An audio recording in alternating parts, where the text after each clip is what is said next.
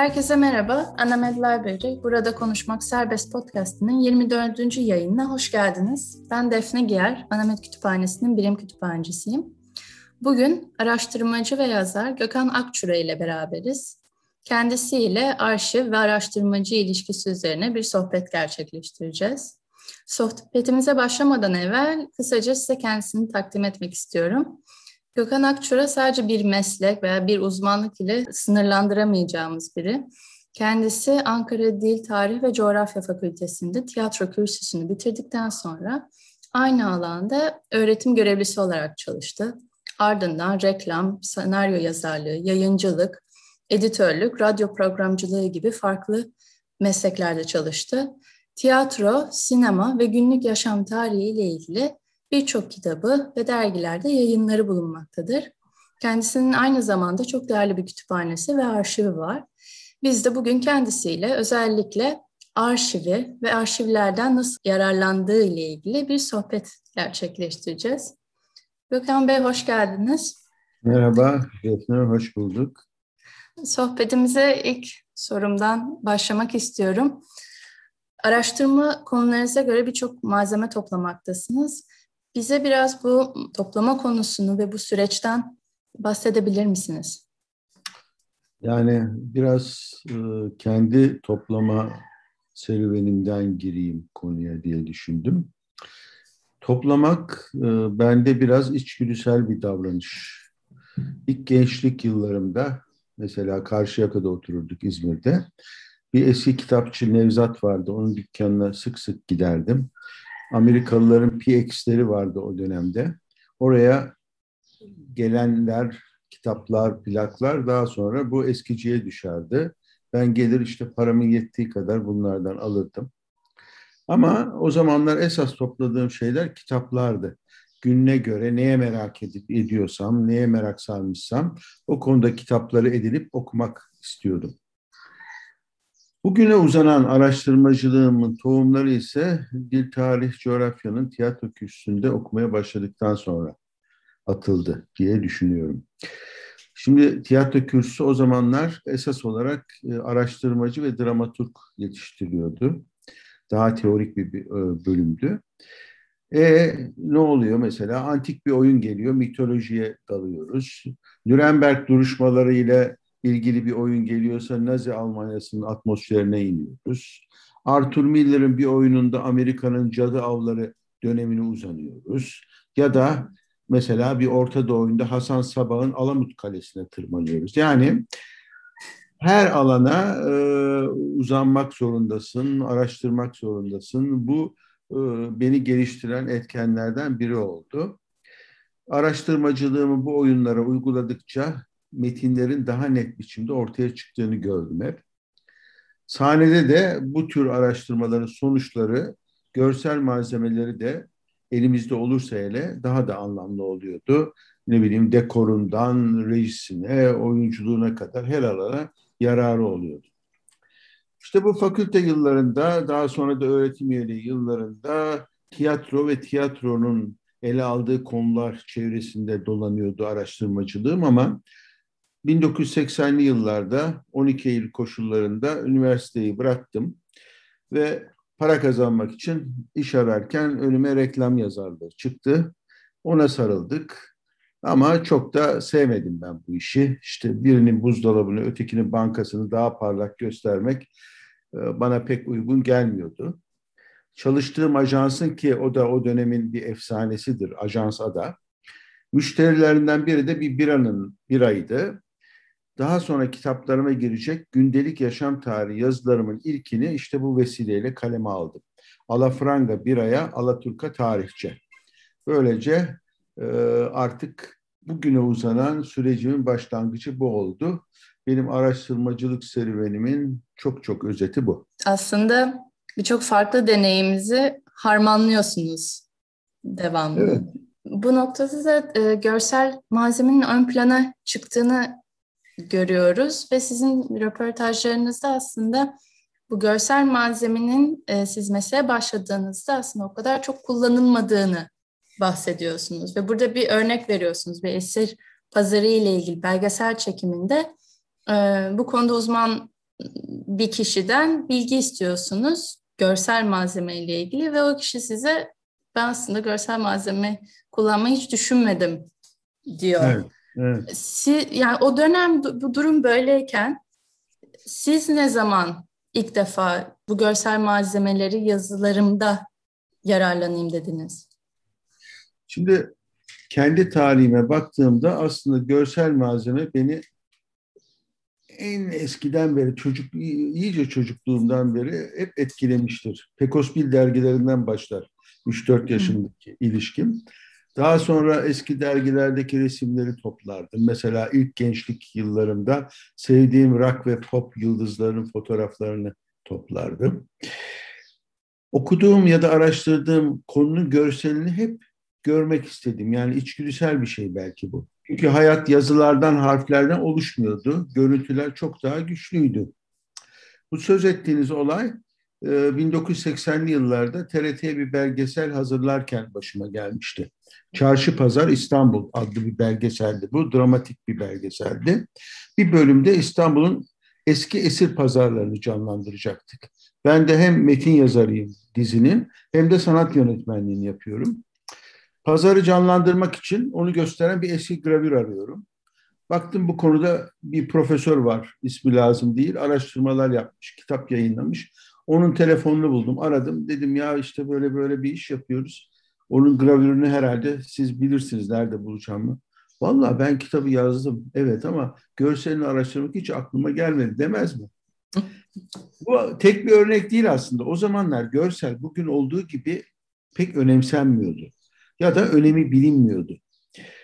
Ama benim yaşamımdaki gelişmelerde hep görsellere ihtiyaç duyuyordu. Mesela aynı yıllarda üst üste sergiler hazırladım.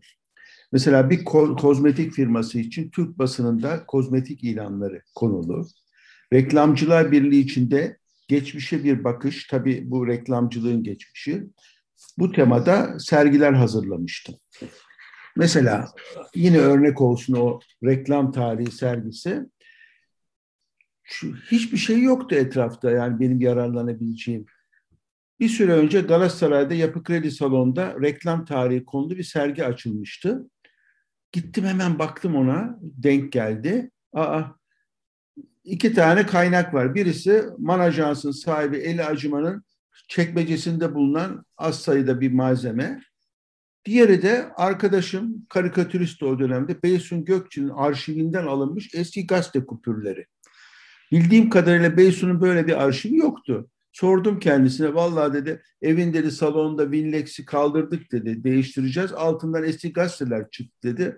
Bunları götürdüm zaten işte reklamlar var üzerinde.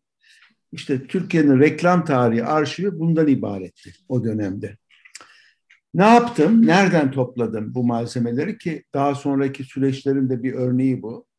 Önce eski fotoğrafçılarımızdan Selahattin Giz'i aradım. Onun gazeteciler sitesinde Esentepe'de bir ev vardı. Böyle tek katlı bir ev. Bir de çatı arası var. Çatı arasına çıktık. Böyle gözleri açıyor. Rulolara bakıyor böyle.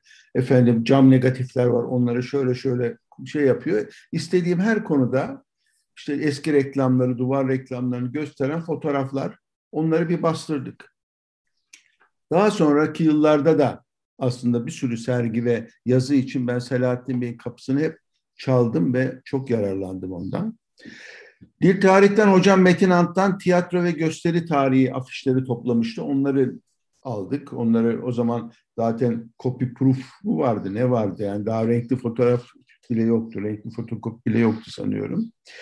Sonra Alman Arkeoloji Enstitüsü'nden ve Çelik Güler Soy'dan da eski zamanlara ait, daha eski zamanlara ait fotoğraflar katıldı bu birikime. Bende de epey bir ilan birikmişti. O dönemde sahaflar çarşısı vardı Beyazıt'ta. Hala var da şimdi sahaflarla alakası yok ama o zaman sahaflar vardı. Oradan bir şeyler toplamıştım. Eski dergiler, gazeteler vesaire. Efemeralar. O zaman efemera diye bir ad da yoktu. Yani efemera olduğunu bilmiyorduk o efemeraların. Bunları bazılarını orijinal haliyle, bazılarını copy proof yöntemlerle kopyalayarak sergi için hazırladık. Ama hala malzemeyi ben yeterli bulmuyordum. Bir kere mesela afiş yoktu elimizde. Ne yapacağım? Beyazıt Kütüphanesi'ne gittim. Bir baktım çok zengin bir afiş koleksiyonu var. Ama bunları o zaman fotoğraf çekemiyoruz, dışarı vermiyorlar. Müdür anlayışlı çıktı. Dedi ki siz bunları dedi güzel güzel kartonlara yapıştırıp üzerinde plastikle kaplarsanız ödünç veririm dedi. Yaptık. Sonra hepsi geri gitti onların. Onun dışında bir de outdoorcu yani duvar reklamları yapan o zaman da outdoorcular ayrı ayrı böyle daha ilkel e, konumdaki kurumlardı, şirketlerdi. Öyle bir outdoorcu buldum. O da yıllar boyunca yaptığı outdoorları hani gösterip bak böyle bir duvar var, şöyle bir yer var, şuraya yapalım falan diye yaptığı outdoorları gösteren fotoğraflar çekmişti. Bu fotoğrafları da aldık ve hepsini bir sergi haline getirdik. Yani diyeceğim o dönemde görsel sergi hazırlamak çok zor bir şeydi. Çok uğraşıyordun. Bu nedenle o tarihten itibaren ben ne bulduysam bir gün işime yarar diye toplamaya başladım. Benim arşivim böyle oluştu. O gün bugündür herhalde evet. toplamaya devam ediyorsunuz. Peki şimdi sohbetimizde de fark ediyorum ve yayınlarınızı da takip ettiğim zaman aslında birçok farklı konu üzerinde çalışıyorsunuz. Ancak belki bunların hepsinin ortak özelliği bir şekilde Türkiye'nin modern tarihinin gündelik yaşantısını bir şekilde ele alması. Ve bu gündelik yaşam tarihi biraz klasik tarih yazımından daha farklı. Bunun en önemli örneği de Reşat Ekrem Koçu ki sizde sizde etkileyen bir araştırmacı yazar. Size şunu sormak istiyorum. Gündelik yaşam tarihi bize o dönemle ilgili ne öğretiyor? Mesela çok mu spesifik yoksa o dönemin ruhunu yansıtacak kadar etkili mi? Mesela sizin İstanbul'un Şarkıları kitabınızda bahsettiğiniz İstanbul'da saz ve caz vapurları var. Bu vapurlar o dönem ve bölge için çok spesifik bir örnek mi yoksa o dönemi yansıtabilecek ayrıntılar mı? Şimdi yine daha genelden gireyim. Önce gündelik yaşam tarihi, popüler kültür, resmi tarihin dışındaki konular. Bu başlıklar benim ilgi alanlarım. Hı hı. Sanırım bu konuya ilk ilgimi çeken Murat Belge olmuştur. Kendisi bilmez. Onun 1980'lerin başında Cumhuriyet Gazetesi'nin hazırladığı bir popüler kültür sayfası vardı. Çok farklı farklı konulardan yarar, yararlanıyordu, aktarıyordu. Evet dedim ben bu konuları araştırmak istiyorum. Ve öyle başladı belki de. Sonra işte eski gazeteleri, dergileri toplamaya başladım. Toplayamadıklarımda kütüphanelere gidip tarıyordum. Habire kütüphaneler ve eski gazeteler çıkarılıyor, onlar taranıyor. Sonra Reşat Ekrem Koç'un İstanbul Ansiklopedisini keşfettim. O zaman için bir keşfi, şimdiki kadar çok bilinmiyordu, daha az biliniyordu. Ee, alamadım, param yetmemişti bütününü almaya ama gidip kütüphanede e, ayrıntılı olarak inceliyordum, notlar alıyordum. Bu bambaşka bir şeydi. Yani o zamana kadarki tarih çalışmaları zaten hep resmi düzeyde gidiyor, e, belli konular etrafında gidiyor. İşte hükümet, e, büyük şirketler, e, sanayi vesaire böyle ayrıntılara inen tarihler zaten yok. Varsa da sınırlı ölçüde onlar da çok fazla değil ama bütün bunlar bir yana Koçu'nun ansiklopedisi inanılmaz bir şey. Yani İstanbul'un en ufak ayrıntılarını, insanlarını, adetlerini, sokaklarını, ne aklınıza ne gelirse, ne kadar ayrıntı gelirse hepsini ele almış. Zaten bitirememiş biliyorsunuz. E harfinde mi ne kalmıştı? 7 cilt mi? Yok 11 cilt falan da galiba e, kalmıştı. Bu çok büyük bir e, yol gösterici oldu bu benim için. E, hala aşılamadı bence bu ansiklopedi. Ee, ben de ilgilendiğim konularda biraz da akademik geçmişimin getirdiği artılarla biraz daha derinlemesine araştırmalar yapmaya başladım. Gazete eklerinde, dergilerde üst üste çıkan yazıları sonra ıvır zıvır tarihi başlığı altında ilk bir kitap olarak topladım. Tarih dergileri mesela ne işe yarıyor bunlar diye düşünelim. Tarih dergileri elbette bu tür yazılarla besleniyorlar, beslenecekler. Mesela ben e, albüm diye bir dergi çıkarmıştım e, Hürriyet Dergi grubunda.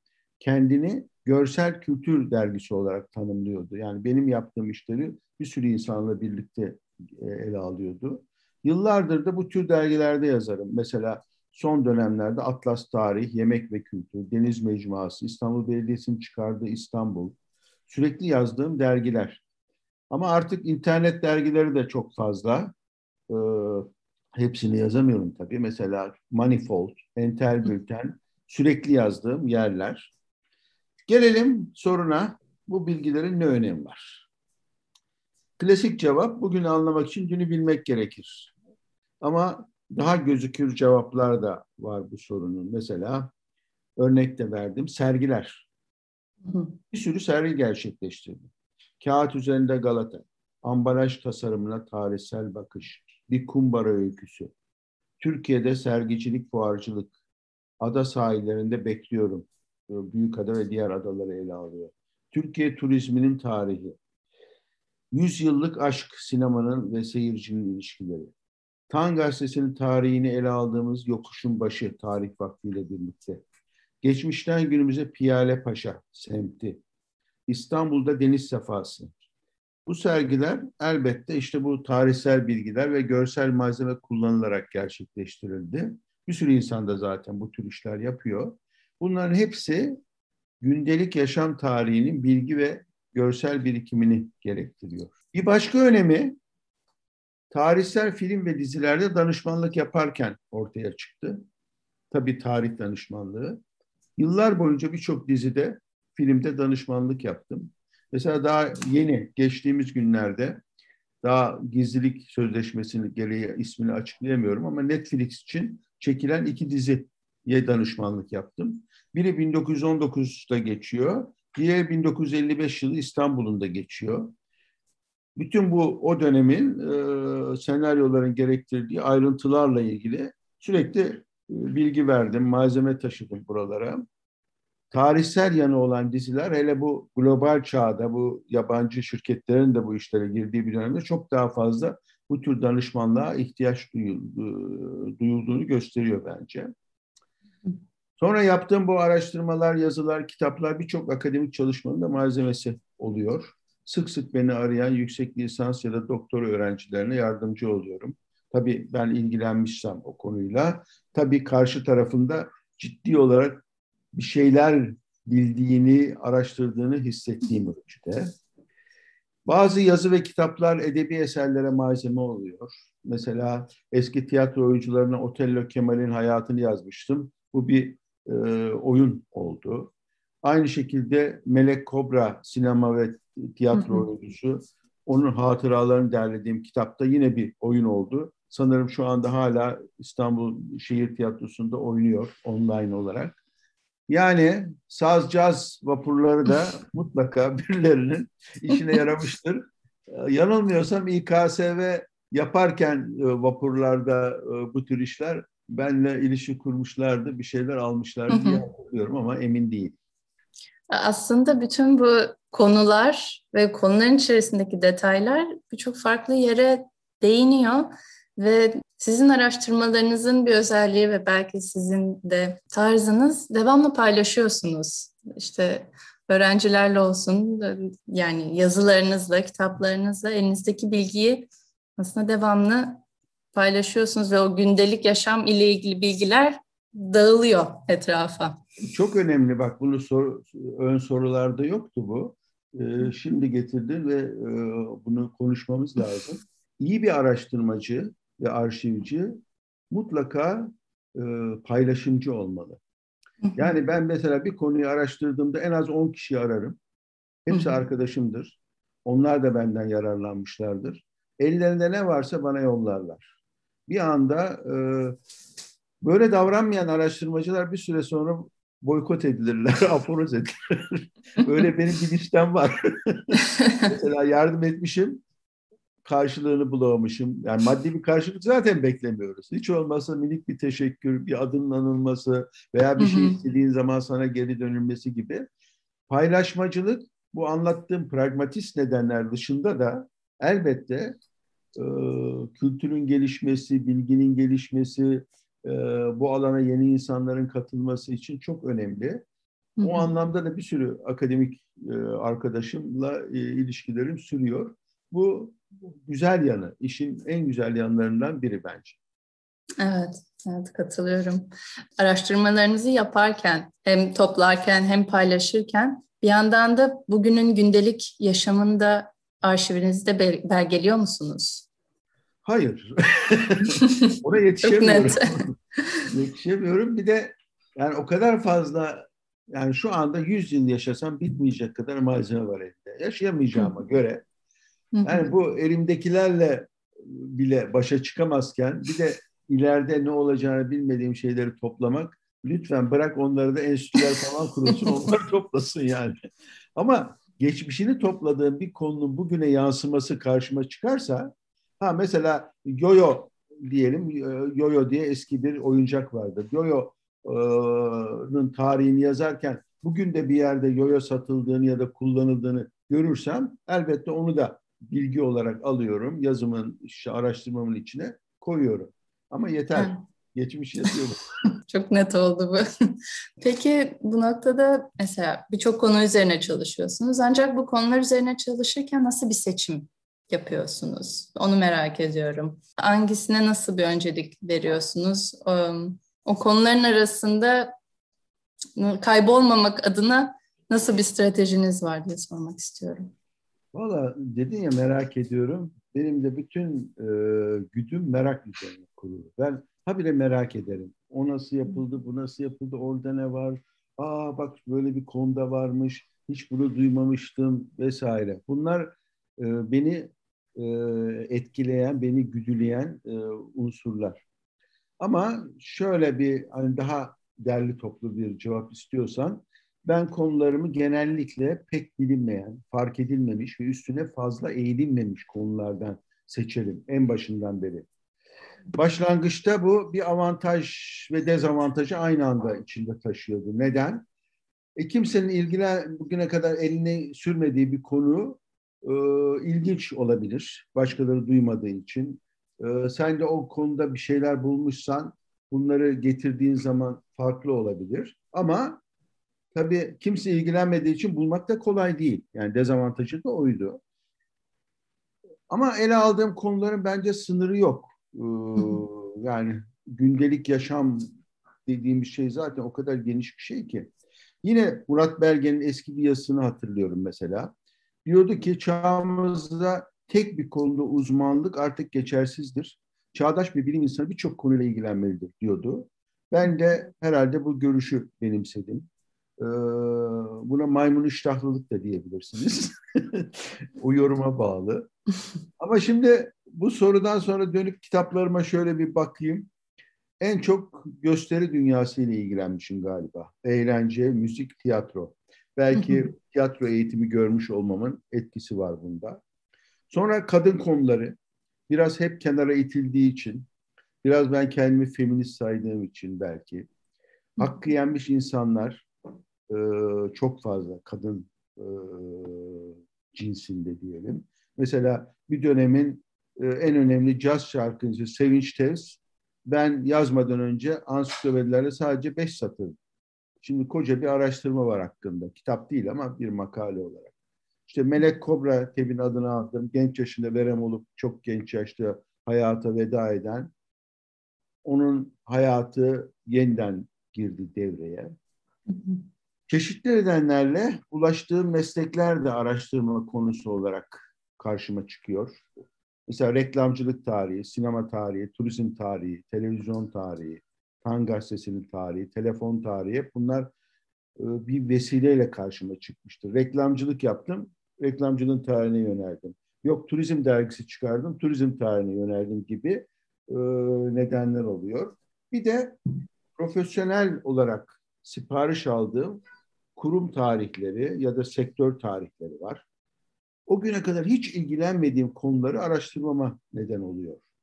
Mesela sergicilik ve fuarcılık tarihi, matbaacılık tarihi, elektrik tarihi, bütün bunlar profesyonel işlerimin sonunda ortaya çıkan şeyler.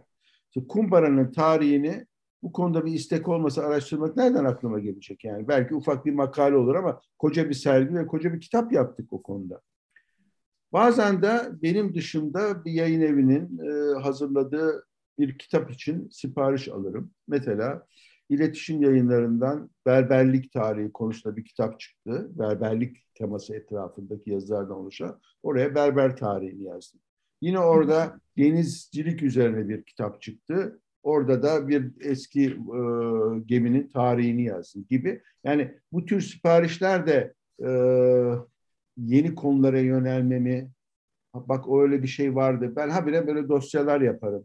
E, bir gün yazarım diye. Bilgisayar dosyaları ve hakiki dosyalar ve raflar ve gözler ve çekmeceler olarak. Nerede ne olduğunu bazen kaybederim. Zannediyorlar ki benim çok böyle mükemmel bir arşivim var. Yok ben bir şey bulmak için bütün her şeyi elden geçirmek zorunda kalıyorum. Ama o sırada tesadüflerle de güzel şeyler bulunuyordur. Evet, evet. Şimdi mesela e, yine bir yayın evinden, kitabı bir yayın evinden Sirk tarihi konusunda bir e, kitap çıkacakmış. Oraya da Türkiye'ye gelmiş bir Medrano sirki vardı. Onun macerasını yazdım. Aslında hiçbiri Medrano sirki değilmiş. Onu anlattım uzun uzun falan gibi. Bir başka yayın evi evcil hayvanlar konusunda bir kitap yapıyor. Oraya da kendi kedi ve köpek tarihini yazdım falan filan. Böyle gidiyor Hı-hı. bu işler işte. Bu noktada şey sormak istiyorum. Biraz sizin arşivinizden daha genele geçmek istiyorum. E, kurumsal arşivler konusu. E, kurumsal arşivleri sürdürebilir olmadıkları için kim zaman eleştirmektesiniz. Bunu diğer röportajlarınızda okumuştum ve dinlemiştim maalesef bu görüşünüzü destekleyecek örnekler de bulunmakta. Ee, size şunu sormak istiyorum. Sizce bu sebepten ötürü Türkiye'de kurumlara bağlı olmayan özel veya şahıs arşivleri gittikçe artmakta mı? Yoksa tam tersi bir tepki mi doğuyor? Arşivlerin azalması gibi bir durum söz konusu mu? Yani sizin gözlemledikleriniz nelerdir bu konuyla ilgili? Önce olumsuz örneklerden birkaçından söz edeyim. Mesela 1975 e, yılında İzmir'de öğretim üyelerine başladım. İzmir Milli Kütüphanesi'ne gidip araştırıyordum. Arkadaşlık kurduk. Arka taraflara girmeye başladım. Kaydedilmemiş çok güzel malzemeler çıktı. Eski İzmir haritaları, efendim ilk defa Türkiye'de çekilmiş renkli fotoğrafları oluşturan albümler falan. Bunları götürüyorum müdüriyete. Bakın neler neler varmış diye. Aa hayretler içine giriyorlar. Yıllar geçiyor. Ben tekrar onları almaya gidiyorum. Hiçbiri ortada yok. Türkiye'de kayda geçmeyen şeyler hemen kaybolur. Şeyde e, Muhsin Ertuğrul e, üzerine İstanbul Belediyesi yıllar önce benden bir sergi ve işte e, toplantılar yapmamı istemişti. O zaman tiyatro müzesi diye bir yer olduğunu keşfettim. Yıldız Sarayı içinde. Gittim, izinle giriliyordu. Girdim, bir sürü malzeme yararlandım. Baktım hiçbir şeyin kaydı yok. O zaman da Kültür Bakanı Fikri Sağlar'dı. Tanıyordum da bir vesileyle. Bir ona mektupla ulaştım dedim durum böyle böyle. Aa dediler tamam hemen kapadılar. Ve bir daha açıldığını zannetmiyorum. Hala orası ne olduğunu şu anda ne durumda olduğunu bilmiyorum bile. Hmm. Turizm tarihine çalışırken Çelik Girersoy yaşıyordu rahmetli. Beni Turing, Şişli'de koca bir genel merkezi vardı o zamanlar. Onun bodrumuna indirdi. Müthiş bir arşiv. 1923'ten Turing'in kuruluşundan başlıyor. Bugüne kadar gelen evraklar, giden evraklar. İçinde neler neler var. Broşürler, yazışmalar, afişler, her şeyler. Çelik Bey öldü, Turing taşındı, Turing yeniden taşındı, ee, yönetim değişti, ee, ve yıllar içinde o arşiv kayboldu. Bugün müzayedelerde zaman zaman oradan bilgi oradan çıktığını bildiğim malzemeler görüyorum. Turing'e haber veriyorum. Ben de Turing üyesiyim. Ee, kayyumlar falan var başta şu anda Turing'de sanıyorum. Aa evet biz de biliyoruz. Her şey kaybolmuş. Ne kadar kötü, ne kadar kötü diyorlar. Böyle bir durumda. Bilgi Üniversitesi kurulurken iki yıl danışmanlık yaptım. Enerji Müzesi açılacaktı orada yığınla malzeme topladım. Ee, bir sürü yere gittik, fotoğraflar çektik, taramalar yaptık, satın almalar yaptık. Sonra vazgeçildi. Amerikalılara satıldı. Bilgi Üniversitesi. Şimdi o malzemeden acaba kalan bir şey var mı? Yani Türkiye'de bu anlamda bir devamlılık yok. Ama yine de son yıllarda, e, son diyelim ki 10-15 yılda e, bir sürü yeni yer açıldı. E, araştırma enstitüleri açıldı. İşte sanat tarihi yapan yerler aynı zamanda bunların arşivine de önem vermeye başladı. Fena değil. Gelişmeler olumlu ama bu kurumların mesela diyelim bir banka şey yapıyor. Online hem de hem sergiler yapıyor hem arşiv kuruyor. Çok güzel. Beş yıl sonra o banka bir başka yere satılacak. Acaba devam ettirecek mi? Yani devamlılığın olmadığı bir ülkedeyiz. Hiçbir konuda devamlılığın olmadığı bir ülkedeyiz. Habire kurumlar oradan oraya taşınıyor. Yer yetmediği için bir şeyler yok ediliyor. Bunları sorgulayan da yok. Bunların peşine düşen de fazla insan yok. O yüzden çok umutlu değilim. Kişisel arşivler evet gelişiyor. Ee, yani toplayan insanlar var, başkalarına koklatmayan, hiçbir işe de yaramayan, kitapta oluşturmayan insanlar var. Onları bir kenara koyuyorum. Toplayan, bunlardan yararlandırılan, yararlandıran, kitaplar oluşturan, sergiler oluşturan da çok hoş koleksiyoncular var. Ee, onlar da hep kara kara düşünürler. Ben öldükten sonra bunlar ne olacak diye. Çünkü hiçbir kuruma bu ülkede güvenemiyorsun dediğim nedenlerden dolayı. Ee, dünyada bunun tersi örnekler çok fazla. Diyelim Amerika'da Smithsonian Enstitüsü var. 1930'lardan beri çalışıyor ve bağımsız çalışıyor ve koca bir koleksiyonu elinde tutuyor. Her konuda özellikle e, siyahi Amerikalılar konusunda, onların müzikleri, kültürleri konusunda.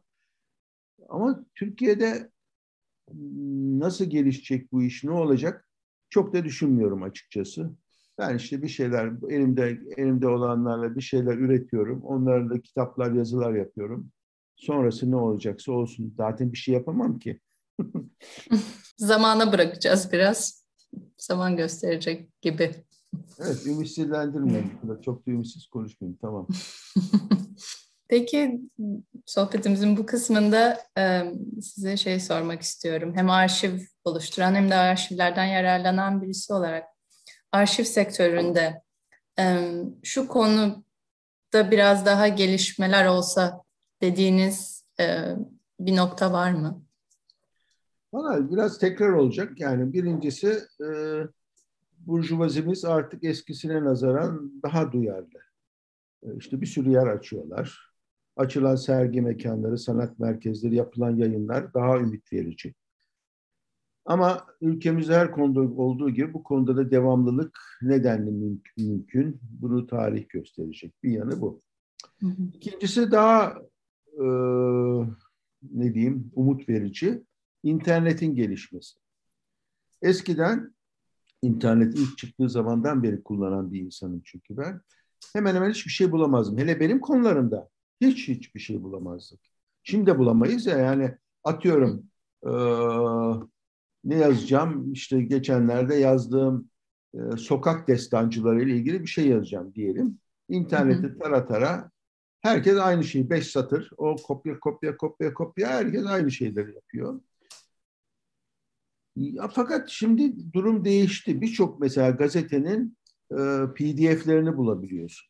Tarayabiliyorsun, içini tarayabiliyorsun. Çeşitli gazeteler, bazıları gazeteler, bazıları başka kurumlar, kim olduğunu bilmediğim başka kurumlar eski gazeteleri tarayıp tarayıp internete yüklüyorlar ve içinde arama arama da yapabiliyorsun. Bu çok olumlu bir şey yani. Büyük bir hız kazandırıyor sana. Eskiden onu yapmak için biz yığınla gazete çıkarır, tek tek tek tek sayfa sayfa tarardık. Ama tabii e, bütün yılları kapsamıyor bunlar. Yani dikkat özellikle nedense 1930'la 50 arasını içeren bir dönem ki benim açımdan iyi. Ben zaten bu dönemde çok ilgili bir insanım. O yüzden benim için iyi. Sonra dünya ölçüğünden akademiya diye bir mesela şey var. Ne denir? İnternet sitesi var.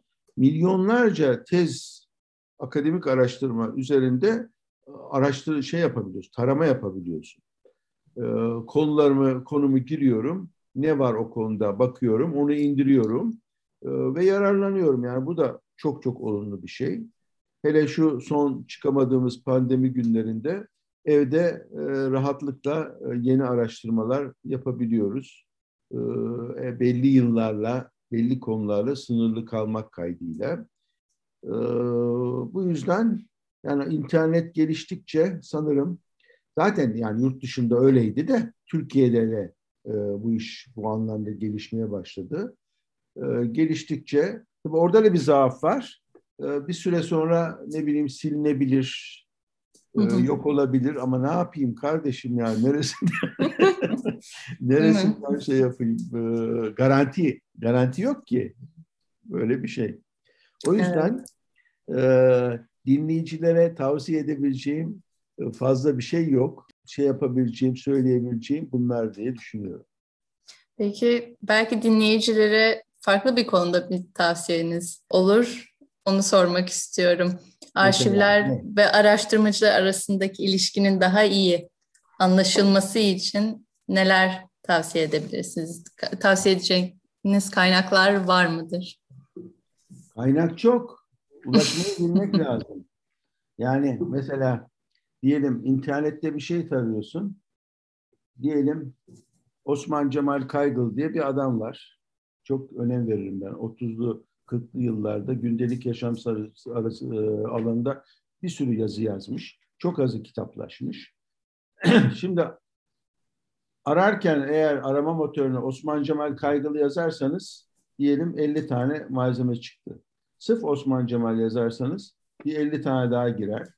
O nokta C nokta K yazdığınız zaman bir o kadar daha girer.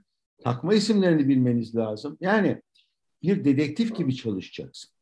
Öyle e, bir tek şey yazıp bir tek arama motoruyla bu iş olmuyor. E, bir, yani internet araştırmalarında bunu çok iyi bilmek lazım. E, nerede ne bulacağım ve nasıl bulacağım yolunda e, ipuçları bunlar. İkincisi daha önce de verdiğim gibi ilişkiler alanında kim neyle uğraşıyor, kim ne, nerede sana ne tavsiye edebilir. Ee, mesela Google'un içinde bir de Google kitap araması var. Google kitap diye yazdığınızda Google kitap e, size bir arama motoru çıkarıyor. Hangi kitapta aradığınız konuyla ilgili bilgi var? Bazıları o kitapların online de olabiliyor. Ee, onu buluyorsunuz. Mesela eğer bu Google kitap içinde aramazsanız normal Google'da aradığınızda bunlara ulaşamazsınız. Bu türden tüyoler çok fazla. Bak bu tüyoler üzerine bir yazı yazayım. Harika olur. Konu nasıl çıkıyor soruma cevap oldu. İşte böyle. Çok teşekkür ederiz. Bu sohbeti gerçekleştirmemizi sağladığınız için ve programa katıldığınız için. Ben de teşekkür ee, ederim. Dertlerimi aktarma fırsatı bulduğum için. Sağ olun. Değerli dinleyicilerimiz, bu ayın arşivcilik konulu sohbetimizin sonuna vardık. Önümüzdeki ay görüşmek üzere. Hoşçakalın.